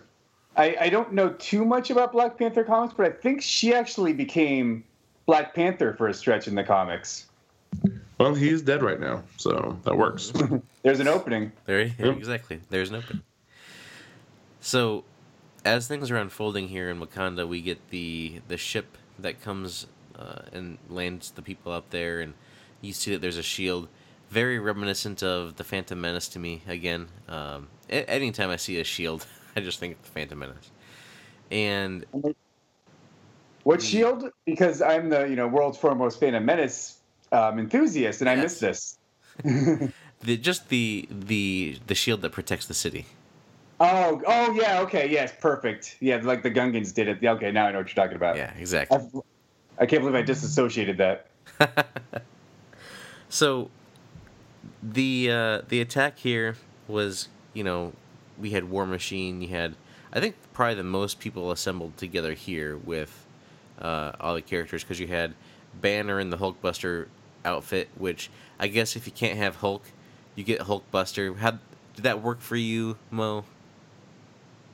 So I was I was happy to see the Hulkbuster armor because again that's one of my favorite like fights is those two going at it and Hulk wrecking shop and then Hulk laying eyes on somebody and like calming down and then Iron Man taking the cheap shot sounds like Iron Man. Just saying. uh, but you know, I was I was cool like hearing Banner kind of be uh, like lighthearted about it. You know what I mean? It was like it's just like being the Hulk, only in control. and then he falls down. Like I thought that was pretty sweet. Uh huh. Yeah, I I didn't have any problems with seeing him in there, and I thought that was a pretty pretty fun call. Um, because I assume that you know he actually probably helped Tony build the Hulkbuster armor. Uh, so he was. It made sense to me that he can just go ahead and control it like Tony could, or wouldn't have to have any sort of, you know, education or crash course on how to do it. So I, I thought that was good. Um, we got to see again War Machine. Falcon was in here flying around. Captain America. Uh, obviously the Wakandans. Um, M'Baku. Uh, the general. I can't remember what her name is. And uh, obviously Black Panther. So, and we got oh Winter Soldier slash White Wolf. Oh yeah, and he gets he gets a new arm, so they gave him a new arm, and they also gave Cap a new shield. How do we feel about Cap's new shield, by the way, Steve? What do you think? Eh, I mean, uh, if it's not gonna be, I mean, it it was it worked, but just in the meh way. I, I I'm a fan of Cap's classic shield, so mm-hmm. um, I get that Captain America needs a shield, but I would have liked to have seen like Wakanda can do practically anything, so I'd like to have seen some sort of like um, attempt at re- making his old shield. Because mm-hmm. part of the way he fights is throwing his shield around, and exactly what they gave him isn't really a, a way to do that. Mo, any thoughts? No, but I don't know why when we were talking about a shield, I went to Agents of Shield, which then led me to wonder where are the Inhumans right now? Like, and I just was like, I was dead. just ch- I was just chuckling to myself during that. And Mark was just like, that what was, are Inhumans? We don't know what you're talking about. That was the first. That was the first race that Thanos decided to go and just wipe the entire inhabitants. of. Now, I'm not 100 percent sure on this, but I believe the I the name of that planet um, where the Soul Stone was, isn't that increased space? Like I felt like I've heard that that word. Like when they said it, I was like, oh, I know that, but I didn't know from where. And so that was Oh, actually one of the ways I went on that. Um, I will do more research. Let me let me get on some clicking right now and find out if I'm. So yeah, we might see that place more in uh, the Captain Marvel movie Yeah, it's possible. if Mo's theory holds up. Um, so we we talked about Wanda earlier, how she comes out and joins the fight, and you know, there's the line like, "Why wasn't she here the entire time?" And then when they see that she's on the field, the other Black Order guy is is gonna go try to take the stone away from from Vision. So because she was there with him, they they knew they couldn't try. So we, it was a nice little nod, and that they were kind of anticipating and, strategizing on the backside of things. Um, That slightly bugged me with the heroes though, because like they're like, okay, let's leave the one thing that they're here for unguarded. uh-huh. We'll be fine. Yeah, I mean, yeah, that's true. But I mean, you had you had the Yeah, it, Wakandans it- there. it had to be done. I got I got why it Uh-huh. happened. So, you know, when, as all this is happening, um, Thor got his hammer, and he comes back into this scene and very triumphantly has a new eye. By the way, I forgot to mention that. Like he he got an eye from Rocket, and was I the only one that when Thor came in and started direct shop, that that song from Ragnarok, the ah. All the Led that song Zeppelin yeah, I felt like that that should have played right there. That would have been perfect, but it's okay that it didn't. But I was just kind of like, that would be great right there because there was a big, big applause from from the uh, uh, audience when he came in here and was just wrecking shop, and they they really enjoyed it. I enjoyed it, so it was a, a nice scene. Did you guys like uh, Thor's big entrance here? he definitely had a cool entrance. Uh, more Thor. More Thor, nice. I was uh, skipping ahead a little bit in this fight. I was uh, banging my head against the seat, wondering, as Thanos is, you know, going for for uh, you know Vision's stone. I'm thinking, where is Thor? Did he step out for coffee? Where are you? Mm-hmm. Yeah, that's true. I, I forgot that he's he's like the only one of the of the big ones that wasn't there at that point, but we see him come later. Um, yeah, late. yeah. We uh, we also have the scene going on on Titan here. So uh, Thanos comes back to Titan, and he's looking for the Time Stone because Doctor Strange is there. And they start to try to attack Thanos with this whole thing. They they get him pinned down, and Spider Man and Iron Man are trying to get the glove off of him. I have a problem with this scene. Mm, Me too. Um, let me go through my problems and let's see if they if they line up. So first off, simple thing, right? We saw uh, Bruce Banner just you know take out one of the Black Order guys by attaching a rocket to him, and he goes flying off. Why doesn't Iron Man attach a rocket to this thing and it, and it just goes flying off? Number one. Number two. Iron Man has this huge laser that can cut through anything. Why don't they just cut his arm off? Um, I mean, it just doesn't make sense. I mean, you got Spider Man there ripping this thing off. How how is this vacuum sealed on his hand? I mean, what is going on here that is keeping that thing on? And there's just so many issues that happen here for me with that scene about trying to get the the glove off. Um, not to mention the whole thing with Star Lord, but uh, Steve, I think that you're going to touch on that. Yep, Star Lord was like the number one, you know, most angering thing about that. But number two was uh, everybody else just standing around while Spider Man and um, Iron Man are like the only ones trying to pull that off. Like Drax is just standing there doing nothing. Man, you know, Mantis is doing something. She's doing the, you know, she's doing the heavy lifting, keeping Thanos at bay. Mhm. And Spider Man and Iron Man, I you know, Thanos is insanely strong. I think he's like a class 100 level strength. So it, you know, that part made sense to me that they couldn't just pull the glove off easily. Um, and I think I'm gonna write right off in my head that they couldn't cut off his. They could have cut off his arm, but it would have taken arguably more time to do that than it would have to um, just pull the glove off. So that's I'm gonna write that off. But um, everything's undone because Star Lord's instead of helping them pull off the glove, he's like, "Wah, you killed my girlfriend," which you know I get it, but at the same time you could the way to defeat him is to take the glove. Mm-hmm. The way to not defeat him is to punch him in the face and wake him up while you're trying to pull off the glove that gives him all his power. I mean, Peter, you should have just shot him in the face, right? Like, come on, that that would have done it, right? Possibly. Exactly. Yeah. Somebody should have whacked him. Doctor Strange was. What was Doctor Strange doing then? I mean, I, I think he had his other arm like lassoed, and he was yeah. trying to pull oh, okay. back the other way. And Drax had him at the legs. So they were all doing something. Like nobody was just okay, right, yeah, except for Peter. Drax. I think I thought Drax was just like standing up to the side. That's right. Drax did have Thanos' legs. So I'll give uh, Drax a little bit of uh, credit that I wasn't giving him earlier. Mm-hmm. Yeah. So your your person that could have done something to help take that glove off was was Peter, and he just kind of messed it up for everybody. Which, eh, it's kind of his mo, right? Exactly. Yeah. Sad, but true.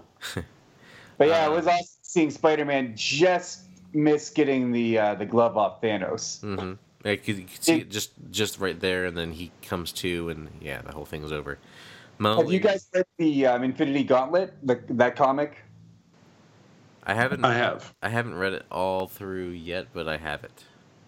Oh, cool! Yeah, it's worth a read sometime because that's essentially what their plan was. Um, after it's after Thanos, uh, Thanos already has the glove and he's wiped out like half the population. There's only like a handful of heroes left, and they know that they they don't have a chance against Thanos. Their plan is to distract Thanos so that um, when he's you know at his most susceptible, the Silver Surfer can like fly in and you know yank the glove off, but he missed by like a nanosecond, and then you know Thanos proceeded to win mm-hmm. for the time being. Yeah. Mo, any thoughts on the scene? Um, Star Lord messing everything up due to emotions. Huh. Yeah. Yeah, that's about right. Um, I I really I just kind of was like, you were willing to shoot her, but you're not willing to help everybody else stop this crazy man from killing billions of beings and life forms. So it just it's one of those things that when we get to the next movie, um, I believe Iron Man is going to be calling Star Lord out for a lot of things, if and when things are undone. Mm-hmm. So, so a couple more things on on on Titan here. Did you think that Iron Man was dead, or was that he was going to die because of the stab here? Mm-mm. I still hold true that Cap's going to be the one that dies. I did actually. I did think that uh, uh he he was going to die because I was like, you know, there's like rumors. You know, how many more movies does Robert Downey Jr. have left? So I thought, oh, um, this if he's dead right here, I I could see that. Um, so I did genuinely think he was going to be dead for a moment, but that was another. I, the Doctor Strange turnabout. The only reasoning I, I have for him doing that is I guess it, when he what you know because he mentions you know he he viewed he used the time stone to like play out this um, this fight like what 14 million times or whatever mm-hmm. and there's only one time where they won so my only thinking with him just be like oh yeah here's the stone just bring iron man back is that um, the stone like i guess in the one time they won was when thanos has all the stones basically mm-hmm is my only thinking there because Doctor Strange went from at the beginning he's like if it comes to it, uh, Iron Man and Spider Man, um, I will leave you for dead to protect this stone. To no, please don't kill Iron Man. Here's the stone. Have mm-hmm. fun. Yeah, I attributed that to the same thing as that he saw that as the only way to make this happen, and he even mentioned we're in the end game now. So I feel like that also alluded to that fact that this is something that he's seen play out in the past uh, when he was looking the, into the future. If that if that makes sense, um, and I that's that's how I took it uh, as far as that scenario goes. So that's why I believe that he gave the time stone to him. I did like that scene where Strange starts to try to fight him, you know, and he he turns into multiple beings and Thanos just really quickly though is able to suss him out and get his actual location. I thought that was kind of neat. But anyway, reality stuff. You can tell what's what's not real. Mm-hmm. Um. So once he gets the stone, he heads to Wakanda himself to go get the last one that he wants, which um, is in Vision's head at the moment, and he's you know injured still. They've not fixed him this entire time. They haven't decided, hey, can we fix Vision in the meantime and make sure he can actually fight if we need him to? Um, that might have been a good idea, possibly. I don't know. He was on a plane for a while. Wanda could have maybe repaired him because she tried to for a little bit. Yeah. Was on the plane too. What's that? Bruce Banner was on the plane yeah, too. Kind exactly. of smart guy. He could have at least done some basic repairs. Uh huh. Um, but uh, I feel like there's just some some things that they have plot holes in this one, which you're gonna have to with all these characters. There's no way mm-hmm. they don't. Um, so Thanos shows up. He he has this this long walk where he just basically tosses aside all these heroes and yes, Mo, what happens when when he gets to Cap? Punches him right in the face. Take it, Cap. Right in the chin. But he but he didn't die. no. Um, but you know he just tosses aside all these heroes as he goes towards Wanda, and then you know, Wanda is trying to destroy this the stone that's in Vision's head, and she's also then. It reminded me a little bit of uh, X Men Two um, at the end there, when Phoenix is like shutting everything off and taking the the ship up to go and keeping the water at bay. I don't know. I just got a little bit something there, but stopping Thanos from trying to come in. But he's just a force. I mean, he's just continuing to move forward and and push on, and she finally does destroy the stone and thinks all is is done because they've done it. He doesn't get the stones, but then he tests out his time stone and just gets it all mm-hmm. back. It doesn't matter. So it kind of brings us, you know, to the end now. Um, any uh, any thoughts before the snap? Uh, I already touched on that. I was irked that Thor was nowhere to be found when they needed him most. If um, Thor, I mean, I think the only reason I can come up with is, is, a weak one is that if Thor shows up, then you know Thanos doesn't get the stone and the good guys win, and you need the good guys to lose so you can have the next movie. But logically, what I don't see what Thor was doing that he wasn't there to uh, be fighting off Thanos for him trying to get the vision. There, that was like priority number one. He had one job, you know. Mm-hmm. And admittedly, he was the farthest one out because he was out destroying the ships, like the drop ships that uh, they um, dropped all the, the minions in. We'll, we'll call them. So he was the farthest out. He was outside of the shield doing that, so we could give him that. Oh, he's outside of the shield. Okay. Yeah. So um, just kind of keeping that in mind, does that change your your thought of of what Thor was off doing? He wasn't just getting some grog or some mead. He was, he was in my version, he was. He went to, he went to Long John Silver's and got some uh, fish sticks and stuff. Um, it it does, but at the same time, like all the other heroes are like, I he's here. They could just feel that he's here, and why couldn't Thor pick up on that? Yeah. Yeah, I mean, it's a good point. I do, I do agree with your theory. I, I, forgot that he was outside of the uh, sphere, so. Mm-hmm. So he does come in and he throws his hammer um, at Thanos, and Thanos is trying to stop it, but it keeps going. It doesn't stop. Technically, technically an axe at this point in time. Sorry, Storm, it, it is. Just, just wanted to get that out there. Sorry, yeah, Stormbreaker for life. uh, and it hits him in the chest, and so we feel like you know he's he's done it. He's stopped Thanos. He's gonna kill him, um, because you know he killed Loki. He's like, again, you're gonna die for that. Or was it because of Heimdall?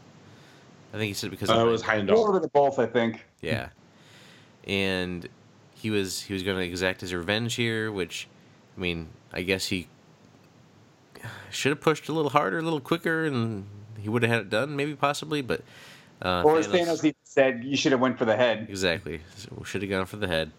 Um, Thanos snaps his fingers, and by the way, did you guys notice this on your viewings? I noticed it on both of mine. After he snapped his fingers, the gauntlet looked broken. Oh yeah, it looked like it was mm-hmm. like yeah, um, like it exploded basically. Right, like the stones looked like they were still there, but they even looked cracked. Um, but the whole like the gauntlet itself looked broken the, to me. The gauntlets would look broken, yeah, not the stones. No, I did notice that, and then um, when we go a little bit past that, and we see the scene where he's looking at the sunset, mm-hmm. due to the way the sky was, I actually was thinking that he might be inside the soul gem. Well, he and I had mentioned that to someone else earlier. I think I, thought, I think I thought that too for a minute. Yep. Whenever he's got baby Gamora, I think that is he's inside the soul gem there. So when when the young Gamora says what was it what it cost and he said everything, he was inside the soul gem there for sure. because um, just like the coloration of the sky and everything. But that last scene where he sits down in the sunset, I think that's just somewhere that he went to. That's actually probably a location. Gotcha.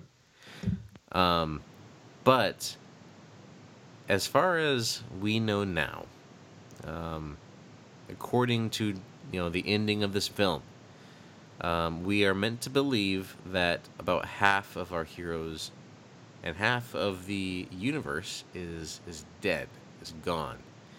Um, however, uh, that that's hard to believe, right? You, you are not going to have uh, uh, no more Black Panther movies, no more Spider-Man movies, um, and it's it's one of those things where the impact on this me uh, on this this scene had I not been in on the meta, you know, we talked about how many contracts does uh, you know Robert Downey Jr. have left if you didn't have that knowledge here, like you were just a movie watcher that has nothing to know about anything else, you're just going to see these movies, this might have had more of an impact on you. But for me, and knowing comic books and knowing these heroes like Black Panther can't just be dead, Spider Man can't just be dead, I feel like, you know, they're going to fix this and it lessens this impact.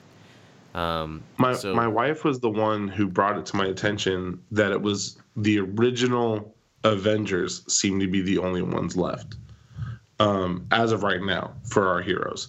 And I was like, no, wait, really? Yeah, and so right. that was like I didn't notice it after the first showing, and I didn't notice at the second one. Like literally, we were walking to the third, and she was like, "Man, it's so weird they they're going back to the original Avengers. Like, what are you talking about? They're the only ones that are still alive, Banner and Widow, and so." And she went through the list, and I was like. No, no, no, wife, you're so crazy. Mm-hmm. And then I was thinking about like, oh man, no, she she's right. Mm-hmm. Can a Hawkeye be coming out of nowhere now, ready to save the day? Like, it, I was very, very impressed because someone who, again, is I'm a pretty big Marvel fan. I didn't notice that right away.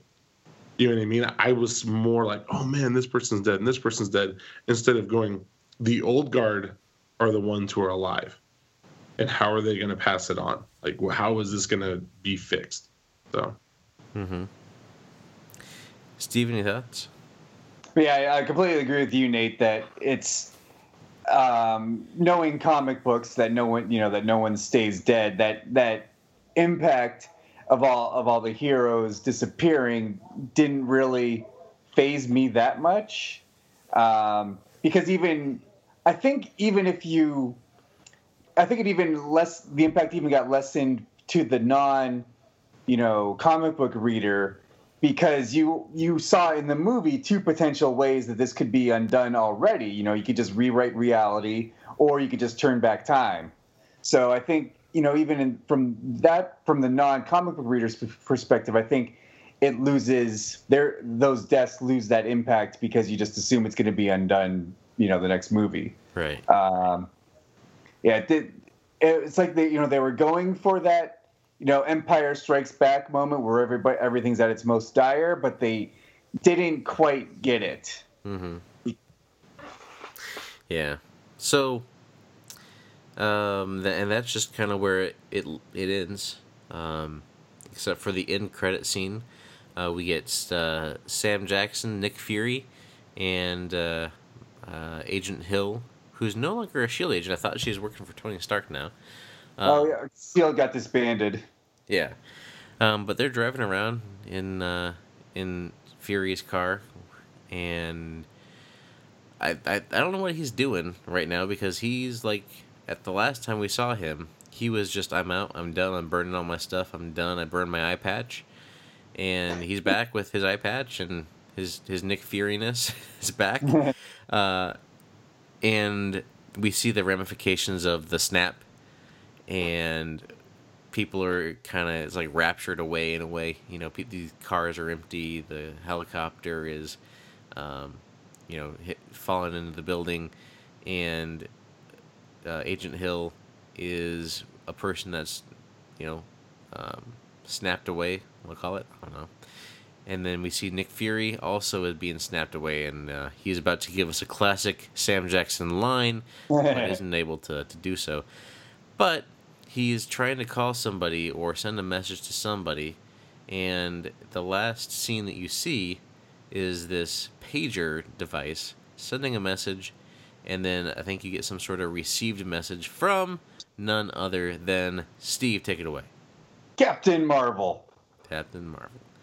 So, Steve, Captain Marvel. I don't know a ton about uh, Miss Danvers, so I'm hoping you can educate. Uh, tell tell us a little bit about why this is a super huge deal. What she could do to fix the situation.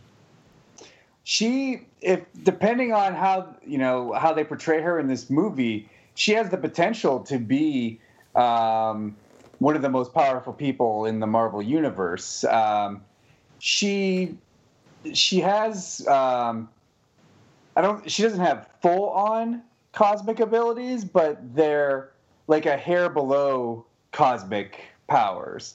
Um, I think she can do like ener- energy absorption and uh, and redirection. So she can like absorb absorb uh, uh, strength redirecting a little like Black Panther suit, but like on a lot more powerful of a scale. And then uh, uh, she can sh- uh, she can shoot energy. She can fly.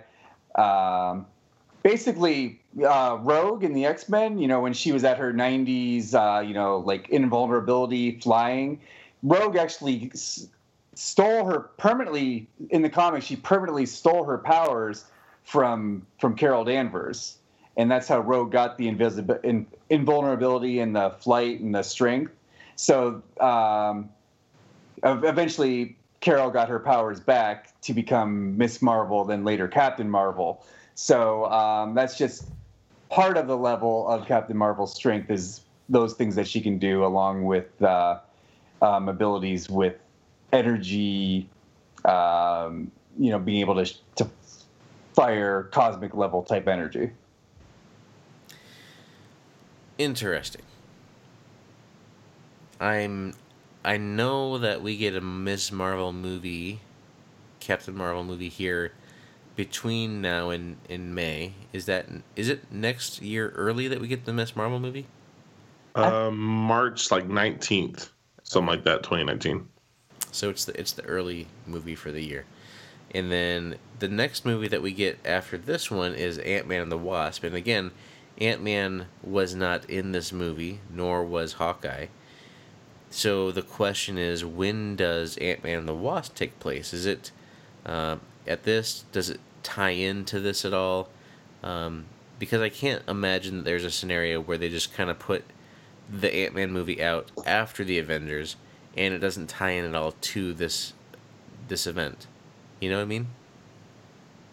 From the trailer I've seen, it looked like it was like its own separate thing.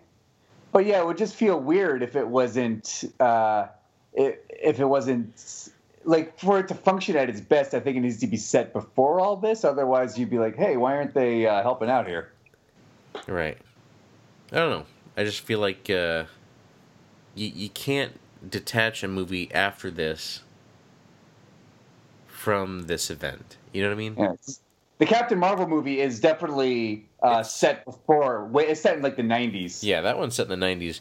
I bet it'll be a modern like ending, maybe like uh, how Wonder Woman kind of has that uh, modern ending.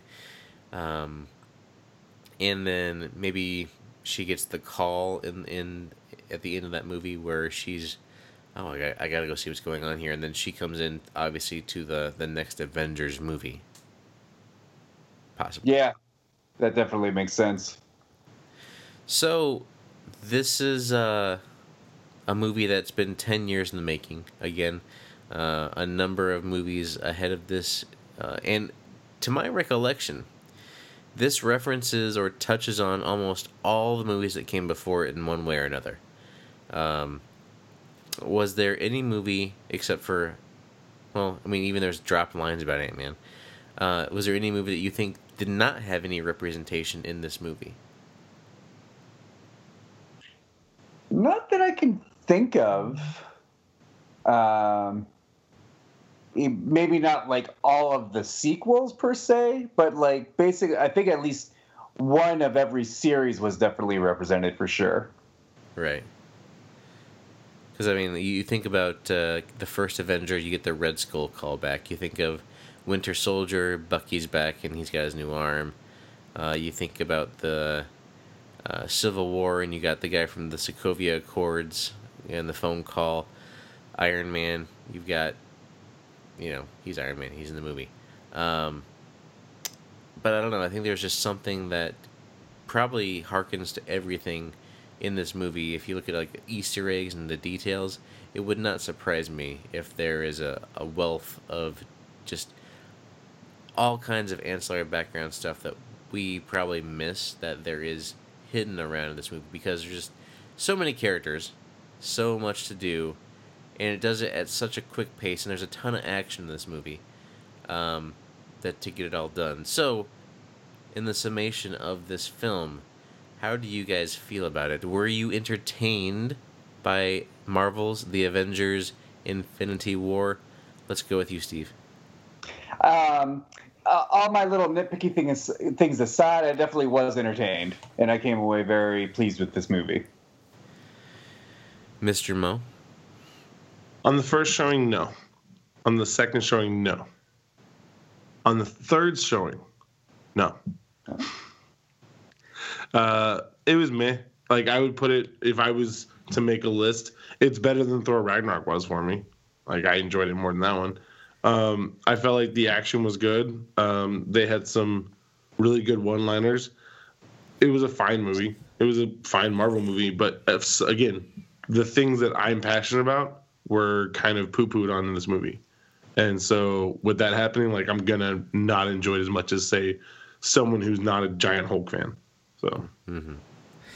I feel like this movie is in the upper half for me. Um, but uh, I think it's better than the other Avengers, uh, the second Avengers movie, I should say, The Age of Ultron. This movie amps it up, you know, gives every character their due. It uh, has a, a really good score that harkens back to all like the themes of all the different movies that have come before it to kind of put that all together. Um, you get the calls from, uh, you know, all the different little jokes and things like that that you wouldn't necessarily know or laugh at if you hadn't seen the previous movie that it's referring to. However, if someone hasn't seen that movie, they can still enjoy this and they'll just have to ask somebody, why are you laughing? um, to kind of go along with it. Uh, like I said, it, it, it was a, a lengthy movie by some people's standards, but in my mind, not even long enough for what I would want from this movie because of this. Again, so much to tell, so many characters that are involved in this film that it's it's difficult to to this is a difficult task. I mean, you look at the Avengers, you look at um, the Age of Ultron movie, even Civil War, and how ambitious those were. This is the most ambitious of the Marvel movies, I think, uh, from just a sheer scope. And this is a huge scale. You have the most bad guys, quote unquote, with Thanos and his Black Order uh, that you're facing with the heroes than you have in any other Marvel movie. Um, the more threats, more heroes, more battles happening. This felt like a Star Wars movie at the end, uh, where it had the different battles happening in the different areas, uh, kind of coming together to climax there. So, in all, it, I thought this was fun. Um, I thought it had a lot of, like you said, good one-liners, and it had a lot of good uh, jokes as far as the writing goes. Uh, and it felt like a Marvel movie, which eh, they've they've got that formula down, obviously at this point. I, I think that this this is going to stack up well and probably perform really well as far as the box office goes this weekend. Uh, the opening night uh, take, I think, from just Thursday night previews was 39 million, which is the fourth highest overall for a, a Thursday night preview event. Hmm. Um, the only ones in that are in front of that, I think, are The Last Jedi, The Force Awakens, um, I think Harry Potter and the Deathly Hallows possibly uh, in front of it. But regardless, uh, I do think this movie was entertaining. I thought it was a good watch in the theater. I think if you're a Marvel fan, uh, you'll enjoy this movie because even if you're not a fan of Ant Man or Doctor Strange or the other characters, you don't necessarily have to be. If you're a fan, a fan of Captain America, if you're a fan of Iron Man, I think you'll enjoy this movie as as you know the next continuation of that story. Because if you look at these movies now, as you could with Marvel comic runs, you just pick up a particular character's run and you go with it. You can start doing that now with these movies and be like, I'm only going to watch Iron Man or I'm only going to watch Captain America. And then when it comes to these team up movies, you'll be able to continue on and watch them. So, anyway, uh, I thought it was entertaining. I thought it was uh, a good watch, and I I want to see it again, but I doubt I'll get out to see it in theaters. So I'm looking forward to when it does come out on the home video release, so I can watch it in the comfort of my home with my son, who probably will be crying at the point. so, uh, how about you guys? Final thoughts, uh, Steve? I think my final thoughts are I finally understand why exactly Disney bought Fox is so that they have extra characters to bring in to uh, fight Thanos. They need the reinforcements. They need the X Men. They, they need the Fantastic Four. That's it. That's why they did it. there you go. I think you know when I was watching this movie, there was a part where I saw Spider Man uh, swinging around on Titan, and I was like, you know what? They can they can do Secret Wars. They they have Fox and all these people now. We can do a Secret Wars movie where they have the collector that brings back these these characters, and uh, everybody would lose their minds. Oh fantastic. yeah. uh, Mo, final thoughts. Captain America got punched in the face. That's all I got. Nice. Well, uh, thank you again for joining me, guys, and thank you, dear listener, for uh, listening. Steve, where can people find you? Um, both my Twitter and my Instagram are at Steve Waldinger, uh, S T E V E W A L D I N G E R. Um, I uh, host a podcast, uh, co host a podcast with my buddy Chris. He's been on before when we talked uh, Justice League. Um, we our our podcast is called the Episode One Podcast. Um, you can look us up on Twitter and Instagram at Episode One Pod. Um, a direct link is episode one pod.libsyn, L I B S Y N, dot com. Um, Apple Podcast is tiny.cc slash episode one. And um, also, if you want to be the star of your very own comic, my uh, pal Lady Beaver and I can make a live improvised comic starring you. That's called Comic Prov. Um, you can go to our website for more information, comicprov.com, or check us out on Twitter and or Instagram at comicprov, C-O-M-I-C-P-R-O-V.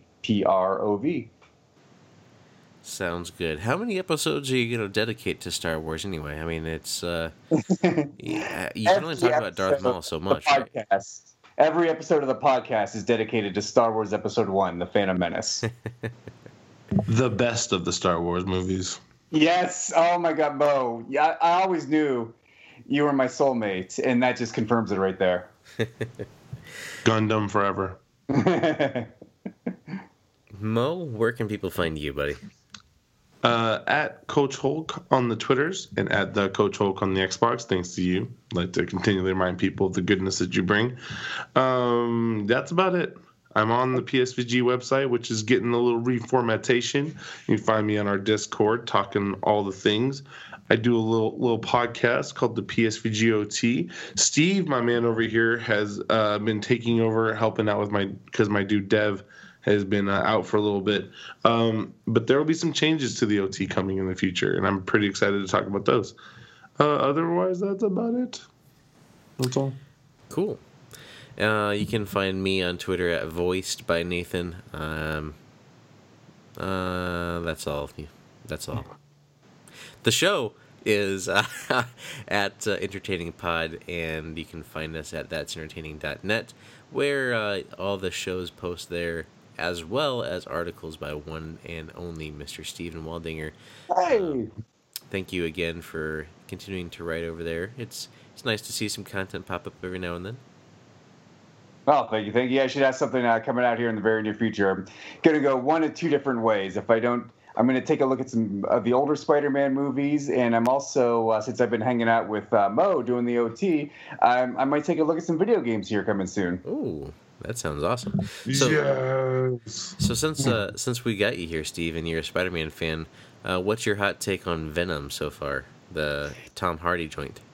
You know, I have not seen the trailer yet. I'm one of those guys that I like to see the trailers in the movie theaters and I I was expecting to see the Venom trailer when I saw the movie today, and they did not show it. I was very very disappointed. Hmm. They didn't even show a Deadpool trailer. I, have seen that, but I, I, was still I still wanted to see a Deadpool trailer. I got nothing. Wow. But yeah, I've heard um, I heard mixed things from what I've heard about the Venom trailer. I've heard mixed things. I think the initial one kind of was just meh because I think they didn't even show Venom. Right. But I've heard the second one is is better. I think they actually show Venom this time around, right? Yeah, uh, just so, a quick screen.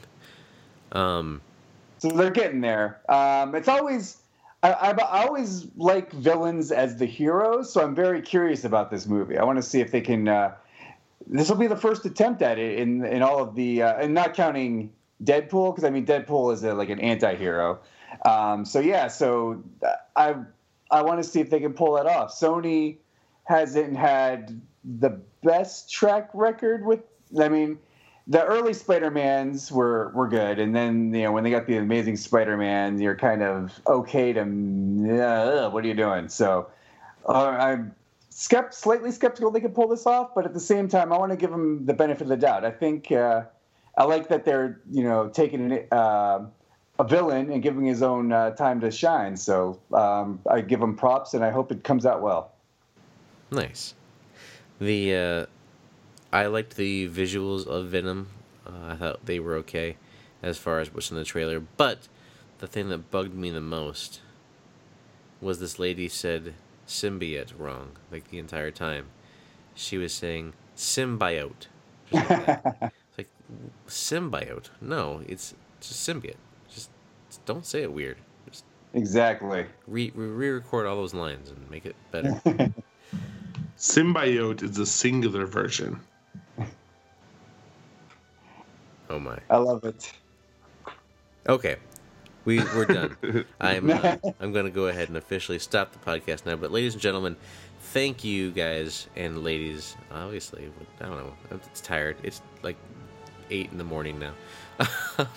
it's uh, uh, been a pleasure to talk to you guys once more, and we appreciate you listening. Uh, hit us up on Twitter. Make sure you hit up these guys on Twitter. Tell them hello. Uh, let us know your thoughts of the Infinity War. Uh, looking forward to uh, what's next next year. But until then, we hope that you have been entertained.